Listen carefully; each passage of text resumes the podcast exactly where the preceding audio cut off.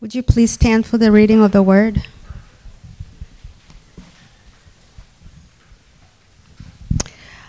All right, our reading today comes from the um, book of Isaiah, chapter 6, verse 1 to 8. In the year that King Uzziah died, I saw the Lord, high and exalted, seated on a throne, and the train of his robe filled the temple. Above him were seraphim, each with six wings. With two wings they covered their faces, with two they covered their feet, and with two they were flying. And they were calling to one another Holy, holy, holy is the Lord Almighty. The whole earth is full of his glory.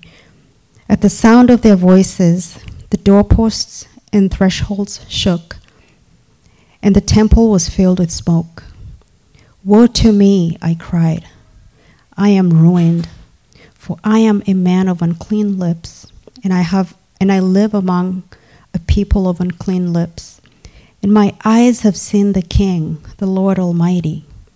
The one then one of the seraphim flew to me with a live coal in his hand, which he had taken with tongs from the altar. With it, he t- uh, and with, with it, he touched my mouth and said, See, this has touched your lips. Your guilt is taken away, and your sin atoned for. Then I heard the voice of the Lord saying, Whom shall I send, and who will go for us? And I said, Here am I, send me. This is the word of the Lord. Well, we will jump into this wonderful passage here in just a second. One, just kind of life in the church, kind of important acknowledgement, honoring, celebration. As you all know, or most of you know, if you're not new, you might know, but we work, we're kind of like Siamese twins. Our church and our nonprofit, Our City, work hand in hand and being a faithful presence in the neighborhood here. And so it's such a central part of who we are is the partnership within that. And so our dear Beth Gaelic was the founder of that in 2014, has been the executive director of that, working very, very hard, tirelessly, of course, family too. So we're celebrating the family in this, but this is what, that's nine, nine years now going hard on that. And one of the things that's been really wonderful over the last few years as our city's developed is even though Beth was the executive director, really building a shared leadership team of directors where everything was being held and built together and trying to have a real leadership development focus within that. So one of the great stories over these years, and if you've been around, you've heard many times from Sharnisha Collier. Sharnisha is one of the great leadership development stories. Sharnisha grew up in the neighborhood here. She started uh, in the programs in Harambe when she was 16 years old took on increasing levels of leadership in these last couple of years. She ended up taking over all of Harambe. She's been running um, the whole staff. She's been running the um, all the programs of our city, and so uh, it felt like it felt like the time came where it's time to do the baton handoff where Shar is going to fully move into the executive director position starting in the new year. And so yeah, that's worthy of celebrating, and we'll do that. And we want to we want to have a big time culture of honor and celebration when somebody works their butt off for the kingdom and um, runs the race well. Um, Beth has gone hard since 2014, and the great news is she's not leaving our city. She's definitely not leaving our church. She's going to stay on staff. She's going to be the lead for finance which in a nonprofit is, of course, really important, and particularly for us because so much of the funding comes from grants and foundations. So Beth will continue to be the lead with that. So it's going to be wonderful to still have her in the organization. She and Charlie and the whole family still members here. The manor next door, many other things community development wise. So not going anywhere. Um, but this is uh, significant and really symbolic, important. It's not just symbolic; it's real. It's it's we've got this 25 year old young woman from the neighborhood who is taking the full leadership of it, and it's a, I think it's a real success story of the, the shared partnership between River City and our city. She's feeling up for it and ready to tackle it. All the things we're trying to do, that lot next door, all the things are still all the things that are super important. Um, but uh, we're going to spend ample time celebrating Beth in the new year. We'll do a formal installation of Shar in the new year. So those are things coming. But in the here and now, I want to say thank you to Beth, honor the work that she has done. Grateful for the many, many ways she has given of herself and her life for our city, for the church. And um, yeah, the work will continue on. So very, very thankful for her and uh, excited for the next chapter. So, all right, now let us get into this wonderful passage. We are in the series called "The Questions God Asks." So we are looking at um, some of these kind of key encounter encounters. We kept it just the Old Testament. We could do a whole series on this in the New Testament of questions Jesus asks. Uh, maybe we will do that someday, but for now, for this series, we've got three more of these left, including today. Been looking at some of these really seminal accounts between God and different people in the Old Testament, and looking particularly at the question that God asks of that person, and kind of thinking about what that question says about what God is like, what that question says about what life with God is like, what that question might mean for how we understand God's activity in our own lives. So now we're in Isaiah, who is uh, one of the major prophets, plays a very significant role as this prophetic voice in the Old Testament. Uh, seemed to have an unusual kind of sense and grasp of not only the nature and character of what God was like, but of the coming Messiah, of the coming Jesus that would be sent from God to come into the flesh. Uh, so, some of the richest uh, prophetic images of the coming Messiah are in the back half of Isaiah. In fact, it's actually interesting. Of course, nobody would have known this at the time, but there's 66 chapters in the book of Isaiah, which matches how many books there are in the Bible. So there's just something really unique about the way Isaiah was in tune with God and what God was doing in that time and where it was all pointing. So I very rarely alliterate my points for a sermon, and if that happens, it's usually by accident. So there's an accidental alliteration in this one, but hopefully that'll make it a little bit more memorable. There's so much in here that I want to just kind of look at two things and spend a minute on each side of it. Uh, in this encounter that Isaiah has with God, there are two things that I think he sees are so true of God. They're true for Isaiah and God. They're true for us and God. I want to spend some time in each one of them. I'm going to have you say this with me two S's. Isaiah first says that God saves. Say that. God saves. And God sends. Sounds real simple. It is super profound and life changing to kind of wrestle with these. Isaiah sees that God saves and God sends. That's as far as I want to try to hope we can get with this, but I think there's a lot in that on both these. So let's let's, if you don't mind, go ahead and bring the text back up. We're going to kind of step into this. So of that outline, God saves and God sends. It's actually seven verses in one verse. The, the first seven verses describe in quite vivid detail this encounter that Isaiah has with God at church. He's in the temple. Uh, seems to be probably something more like a vision than something that actually happened, although who knows. But I think that's probably one of the reasons why I like church so much, even if, even if it's not anything that specifically happens from the music or the prayer and praise or the, the sermon. Just there's something about being together that feels like it can open us up to the Lord God moving and us encountering God. And so um, Isaiah is telling us in the year the king Uzziah died, we'll come back to that, that's actually an important detail. Isaiah sees God and then starts to use all this language to describe the majesty, the immensity, the, uh, the wonder, the beauty. So he sees God high, exalted, sees God seated on a throne, which was an important image, the, the idea of God as king, uh, sees the train of his robe. Uh, seems that this is kind of similar imagery that Jesus uses when it talks about the woman with the issue of blood grabbing onto the train of his robe the train of the robe filling the temple. In verse 2, we see that um, there are these different kinds of angelic beings, these different kind of cosmic beings. Seraphim is one of them.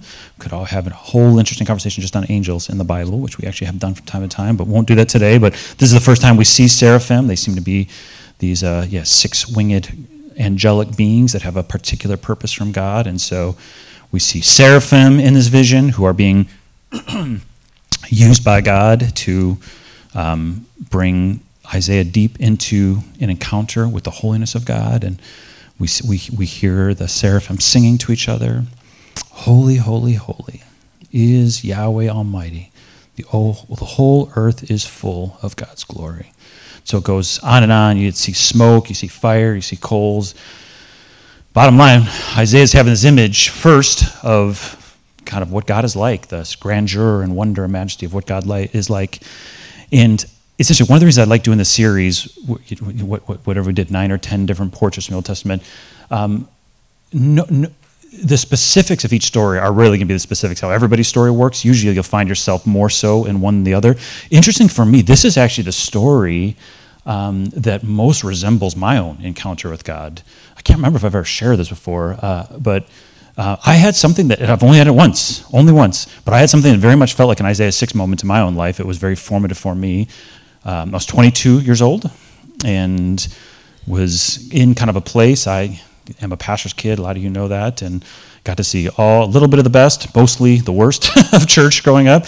Got to see three church splits, nice up close. Got to see scandals of every single kind, nice and up close. Got to see power abuse, nice and up and close. So I had a very low view of church, very low view of church. So when people talk about all this church hurt and toxic stuff, I'm not minimizing that, but I'm like, yeah, yeah, I know, I know that. Way before that was like popularized, that was like my own life experience.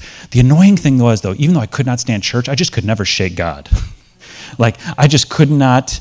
In I mean, like in haunting ways. Like I wanted to be, and I kind of, but I wanted to be that younger prodigal in the in the story of the prodigal son that just like leaves.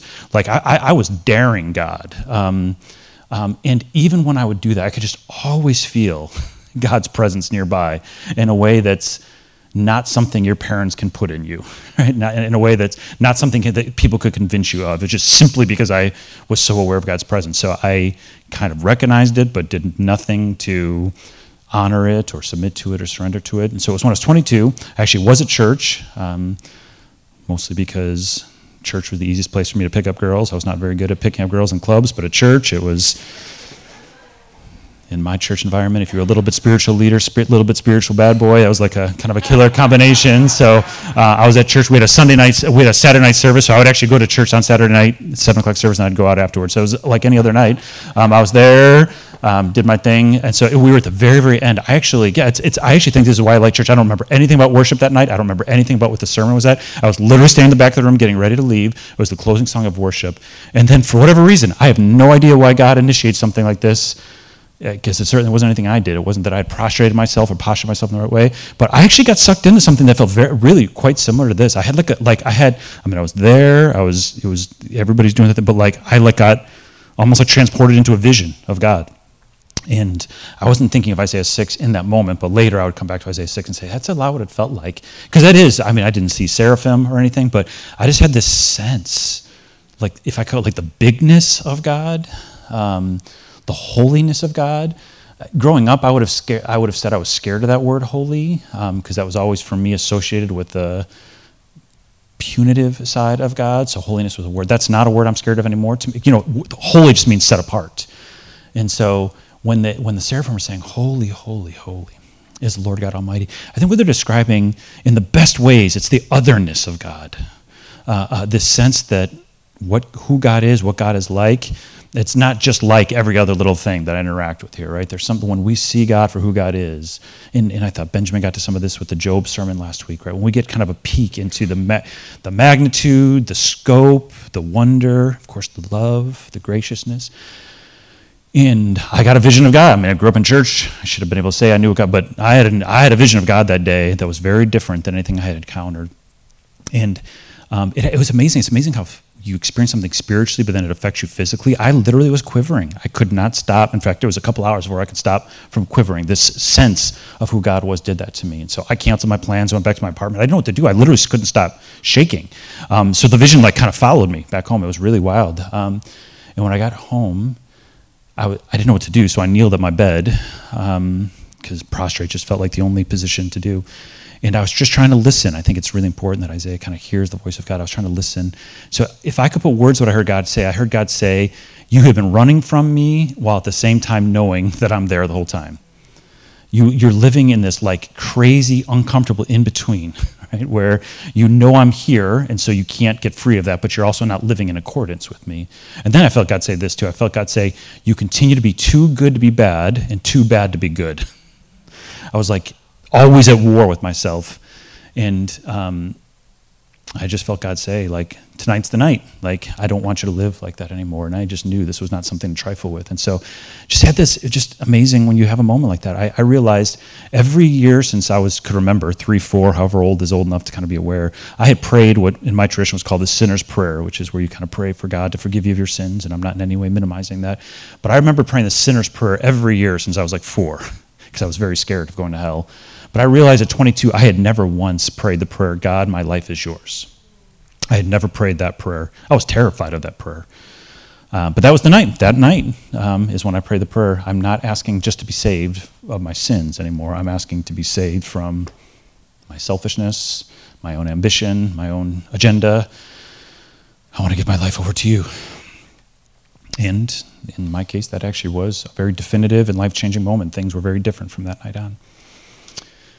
Now, in sharing that, the risk of sharing that, just in the risk of re- reading these, is that it can sound like that's how it has to work for all of us.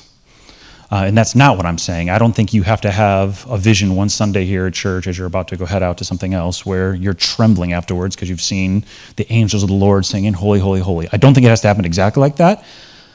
But here, just like in all these stories, I think there are parts that are applicable to all of us. And here's, let's spend a moment, then we'll go to the God sends. Let's, let's park here for a minute, look at this story. For sure, Isaiah sees in a new way that God is, in fact, here's the, here's the first thing I would say. When you have, when you're going to have a deep, like, saving kind of encounter with God, and I think these can be one time things, but I think this is stuff that happens over and over and over again. So I'm not really talking about a single moment. Here, let, let, let me just draw out a few things that feel important here. For, for one, when you have a true encounter with God, it actually, the deepest change in us is not instigated by looking at ourselves, it's instigated by looking at God. See, this is, this is kind of the interesting twist. Most of us don't come to God until we have something in our own lives that's driving us. Right? My need to be forgiven because I've done something really bad, my need for purpose, my need for comfort, my need for strength or empowerment. That's usually what drives us to God, is our own need, right? Which I don't think there's anything wrong with that. But that's not actually what changes us. Right? What changes us is when we get this vision of who God is the wonder, the majesty, the expansiveness, the power, the goodness, the grace, the love of God. There, there, there's something about an enlarged and expanded. I, I, like this word revelation, right? It's the last book of the Bible is called Revelation, but the word just simply means to have something revealed, right? A revelation means something was there before, you just didn't see it. Right? A revelation of God is when you see some parts of who God is that you just did not see before right? And so I think that's one of the things that we see in this is that uh, Isaiah gets this vision of who God is that changes everything for him. The second thing that I think is a consistent thing when we're really having these moments with God, these kind of encounters with God that really change us. Uh, I think we were, we're reading NIV, and I think here it says, I'm ruined. Yeah, verse 5, woe to me, I'm ruined. I, I don't know, that's fine. I, I came to know the story in King James. And so in King James, it says, I'm undone. And for some reason, I just, that one hits a little bit more for me. I'm undone. Uh, uh, I actually think this is a consistent sign. When you see God for who God is, this is a pretty consistent response to it, right? Like, you, just like in the Bible, if, if somebody sees an angelic being, they don't go, "Oh, that's kind of cool." Right? That's kind of matches what I expected it would look like. It's kind of similar to the Hallmark card, kind of not, right? That's not ever like you you you become overwhelmed, right, by this sense of interaction with the divine.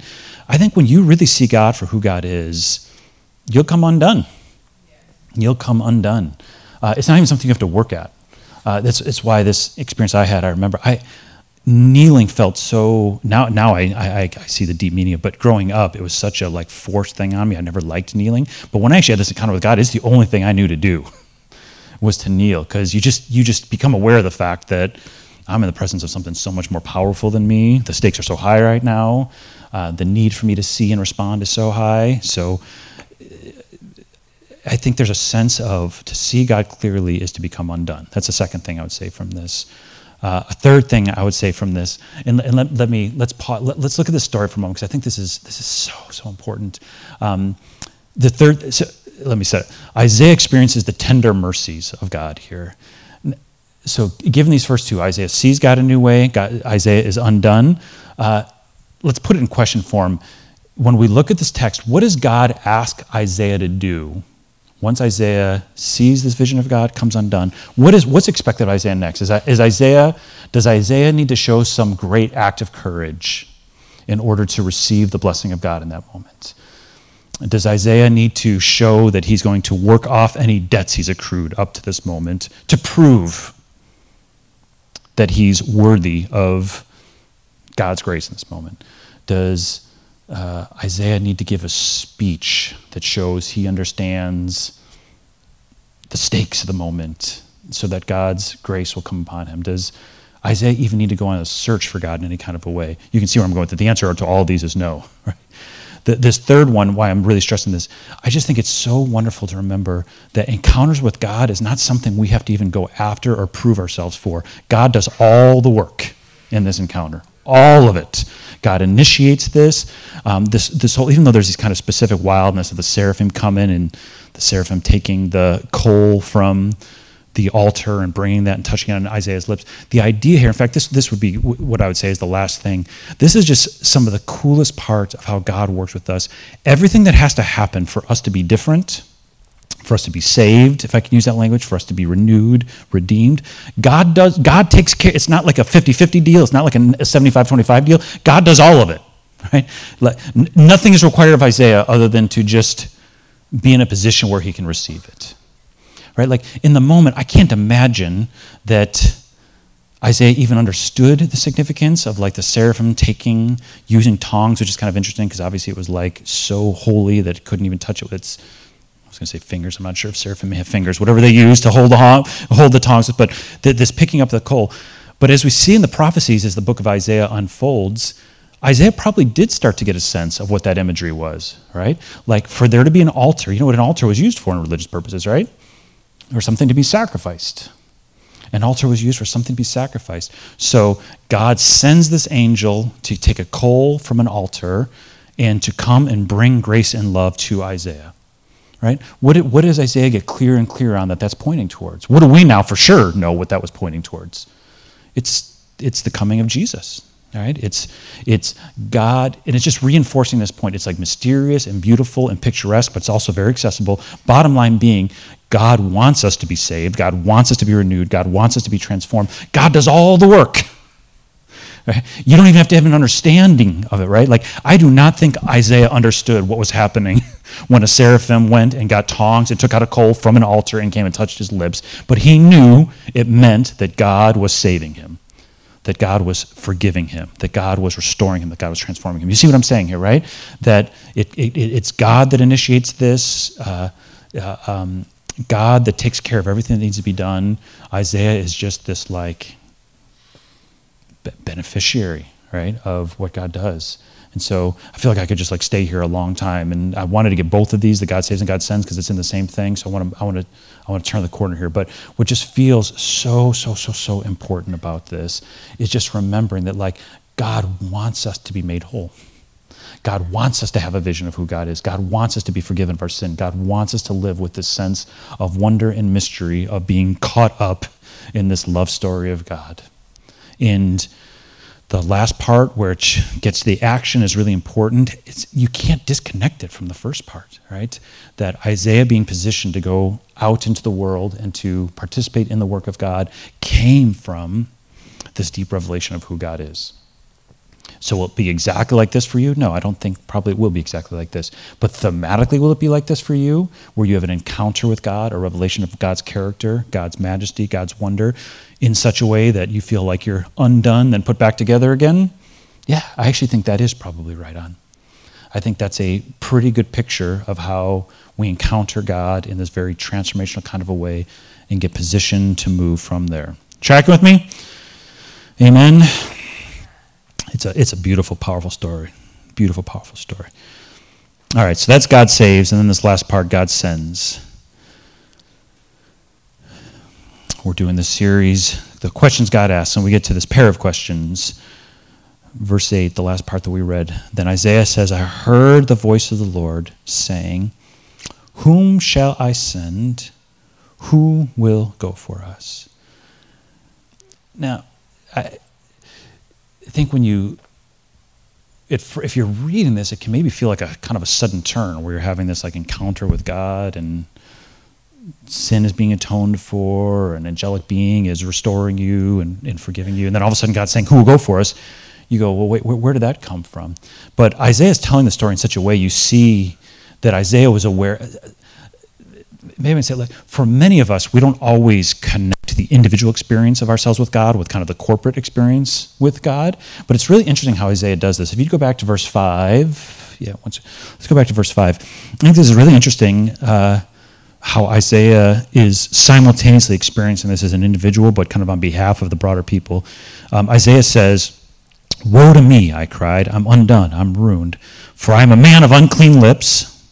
Right, so there's the individual part. But then you see what he says there after that? and I live among a people of unclean lips. So, some of what we see in the story, even as, as Isaiah is experiencing salvation in his own individual, personal kind of a way, he's very aware of the fact that his people are in a spiritual mess as well. right? That there's a sense of spiritual hopelessness, a sense of spiritual lostness, a sense of people not knowing who God is, people of not living out of the covenant where God says, I am your God and you will be my people. So Isaiah, throughout this whole moment, seems to be aware of the spiritual crisis that his people are facing, not only his own crisis, but there's even kind of this nod to a way that Isaiah is aware of the economic, social, political crisis happening. Um, which that's where it, it, can almost seem like a throwaway line, but it's not. In verse 1, when it says, Isaiah says, This happened in the year the king Uzziah died.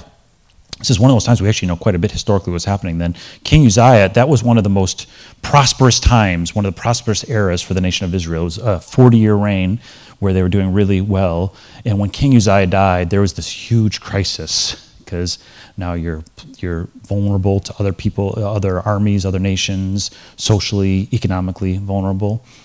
Why is all that important? Because when God asked this question, "Whom shall I send?" Isaiah is interacting with this reality that spiritually people are in trouble, economically people are in trouble, politically people are in trouble, socially people are in trouble. And so when God asks this question, whom shall I send? Whom will, will I go for us? Whom will go for us? This is in the context of realizing that the broader societal structures that Isaiah lives within are in need of a touch from God, in need encounter from God.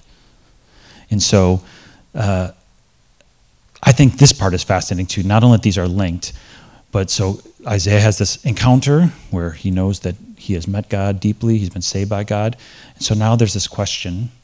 And you have to assume that as Isaiah is looking out at the spiritual lostness, at the social, economic lostness, you got to assume that Isaiah is kind of thinking the same thing when he goes to church that most of us think when we go to church. You know, asking these big questions God, if the world is in such disarray right now, what are you going to do about it, God? There's so much suffering and hurt in the world right now, God. What are you going to do about it, God? right? These are, these are kind of like the natural human questions we ask God. Why is so much trouble happening? And what are you going to do about it, God? And so that's what also I think is fascinating about this passage is God flips the question, right? Remember my friend Shane Claiborne used to say that one of I'm, sorry, I'm remembering this in the moment, but it feels like it, it, it, it, connects a lot.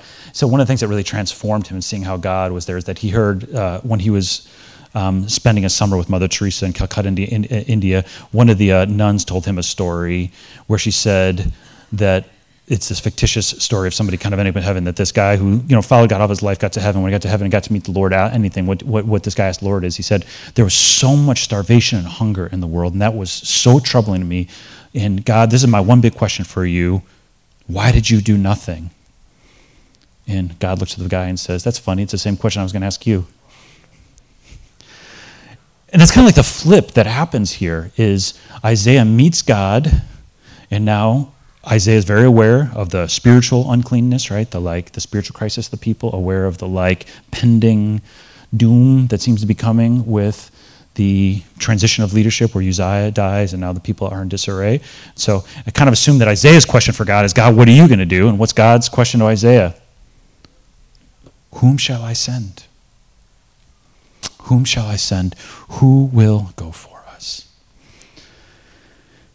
And that's where I think when you put these two together, that Isaiah kind of got a sense of like what he most needed from God and what we most need from God. That that these two are not separate from each other. That we need to encounter God in such a way that our lives are transformed.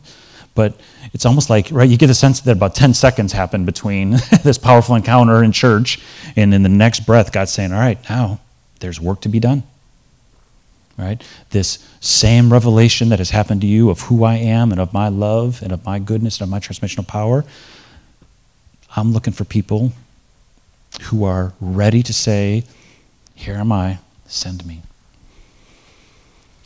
And if we kind of stay there for a moment, try to apply that to us, you know, uh, I feel like in this conversation, whenever you're talking about send me, it, it very quickly gets to the point of like, this is a point that's good to get to. You know, people are naturally going to say like, what does that actually mean for me? Like, how do I get be used by God in such a way? And that, you know, that's where there, there's all kind of things that go beyond one sermon. Like there's got to be communal discernment that's part of that. There's got to be a growing sense of self-awareness of our own relationship with God, of our own emotional health, of our own strengths and gifts, of our own shadow sides. There's got to be a growing sense of who God is, a growing sense of the needs of the world. So there, there's a lot of important things that get to the specific ways of answering that. But at the broadest level, to remember that this is actually what God hopes for us, that we see that God sees the problems of the world. We see that God wants to address those problems in the world, and that God's plan A always is to send us. And that there's something so simple and yet so transformational about listening for that question Whom shall I send? And for us to boldly say, Here am I. Send me.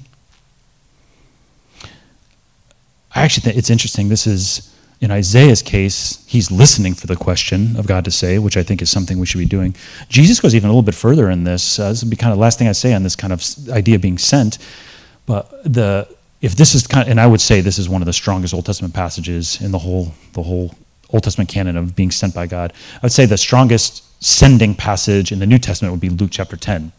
That's where Jesus describes God as the Lord of the harvest, which is a really cool image that in an agrarian society where they were so dependent on a big harvest. God, Jesus says, This is what God is like. God is like the Lord of this abundant harvest. There is so much food, so much sustenance that is available, but the harvest is plentiful. Some of you remember what Jesus says, but the workers are few. And this is what Jesus tells all of his disciples, all 72 disciples in Luke chapter 10. Jesus tells all 72 disciples, Therefore, ask the Lord of the harvest to send you right? So Jesus actually goes even a little bit further than Isaiah does, where Isaiah, it's listening for God to ask, Whom shall I send? Jesus takes it even further. Jesus says, You should proactively pray, Dear God, Lord of the harvest, send me. Let me participate in the distribution of this plentiful harvest, trusting that the love and care and grace that you have is meant for your people, but doesn't always get to your people. Lord, I pray that you will send me. So, taken together, it is a simple outline to remember, but one that I really think is transformational. To remember that what we learn from Isaiah is that Isaiah really believed that God saves, right? That we're designed, I'd go so far to say, to encounter God in such a way where we get this huge vision of who God is, a revelation of who God is, one that leads to us at first being undone, but then being forgiven, restored, renewed, empowered and then when we come out of that, to trust that this is actually how God works in the world. God sends. And that the same God who says to Isaiah, Whom shall I send? Whom will go for us? That same God here and now is saying, Whom shall I send? Whom shall go for us? And those final words from Isaiah, all right, that's, uh, that's may that be our prayer when Isaiah hears God ask, Whom shall I send? Who will go for us? Isaiah says two things Here am I. Send me. Amen. Let us pray and dwell on this for a moment together. Dear, uh, dear God, triune God, God Father, God Jesus, God Holy Spirit, the God who, when angelic beings look at you, can do nothing but uh, worship, to, to uh, be almost staggered by the beauty and wonder of who you are. Think of the words of Peter. I think this is in 1 Peter 1 when it says, The angels look at the good news of the gospel and gaze at it all day, all night. It feels very similar to the way you describe this here, or that Isaiah describes this here, of kind of peeking into the heavenly and seeing all the beings who have clear sight just being in this worshipful position, saying, Holy, holy, holy is the Lord God Almighty.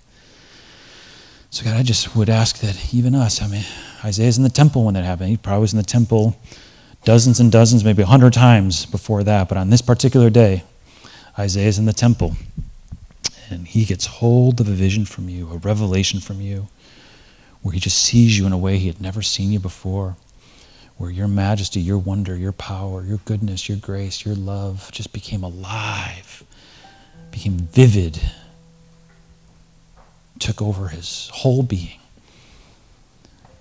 I'm trying to kind of walk that balance where we're not assuming it has to unfold exactly as it did for Isaiah, but where we also trust that it points to something that in our own ways. And I feel like there are, I feel like there's different places on the scale. I feel like sometimes we have this just in a small way. We just get a little sense like, yeah, God really is just so good, so otherly in all the best and most powerful ways. And that's, that, that leads to me living differently.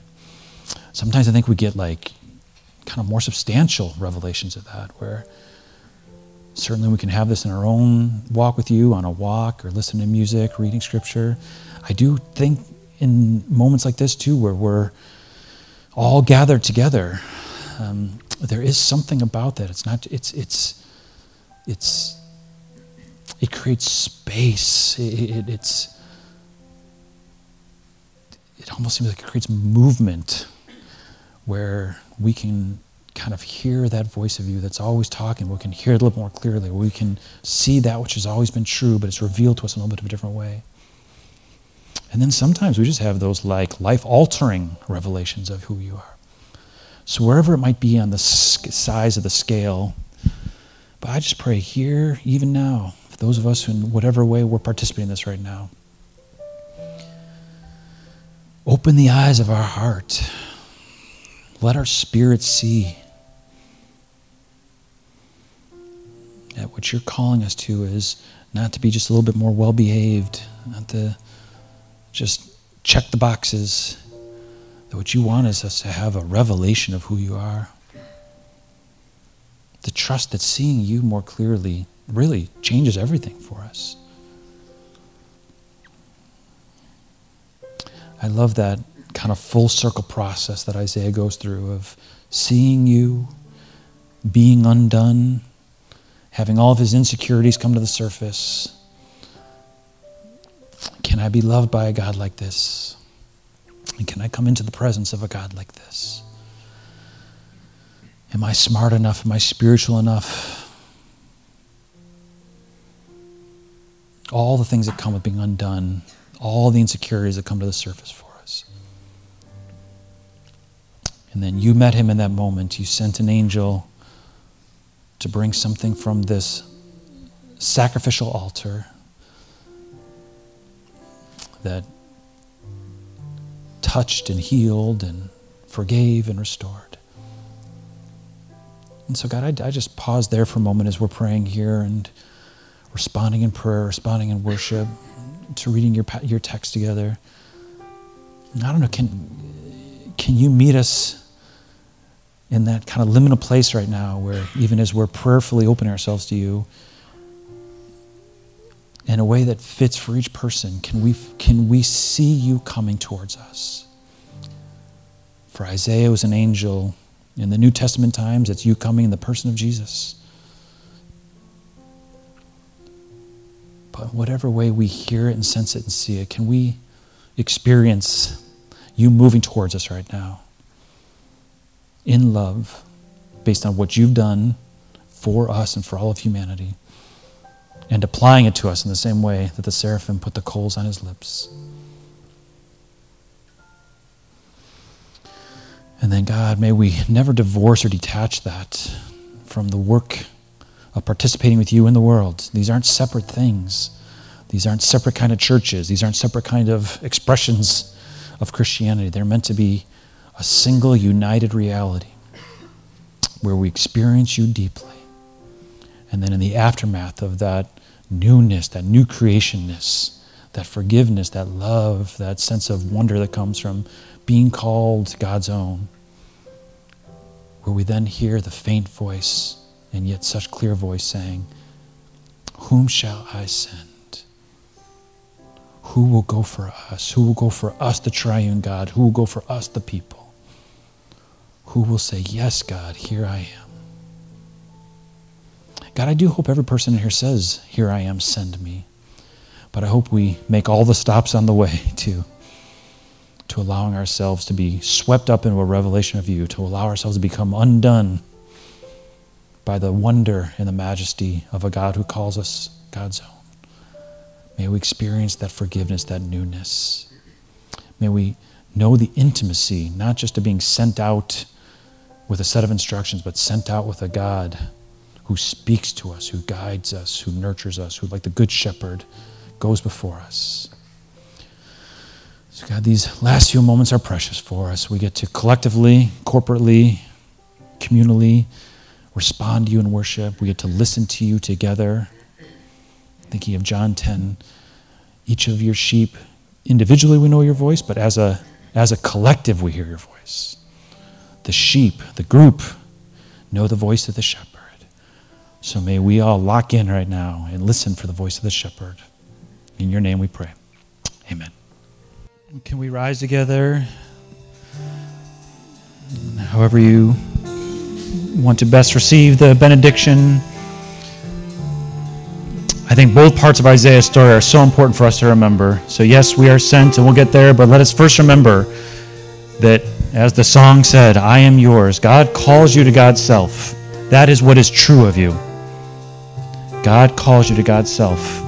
God lets you see God for who God is and who you are within that. So remember, you are God's. God is calling you to God's self. And then God sends. So let us go and listen for this question, because this question doesn't ever go away. The God of the universe, the triune God, asks, Who shall we send? Who shall go for us? Course, I hope we'll all say, Here am I, send me. But let's make this the benediction. Let us listen together for the voice of the God who says, Whom shall I send? Whom will go for us? And all God's people said, Amen. Love you all.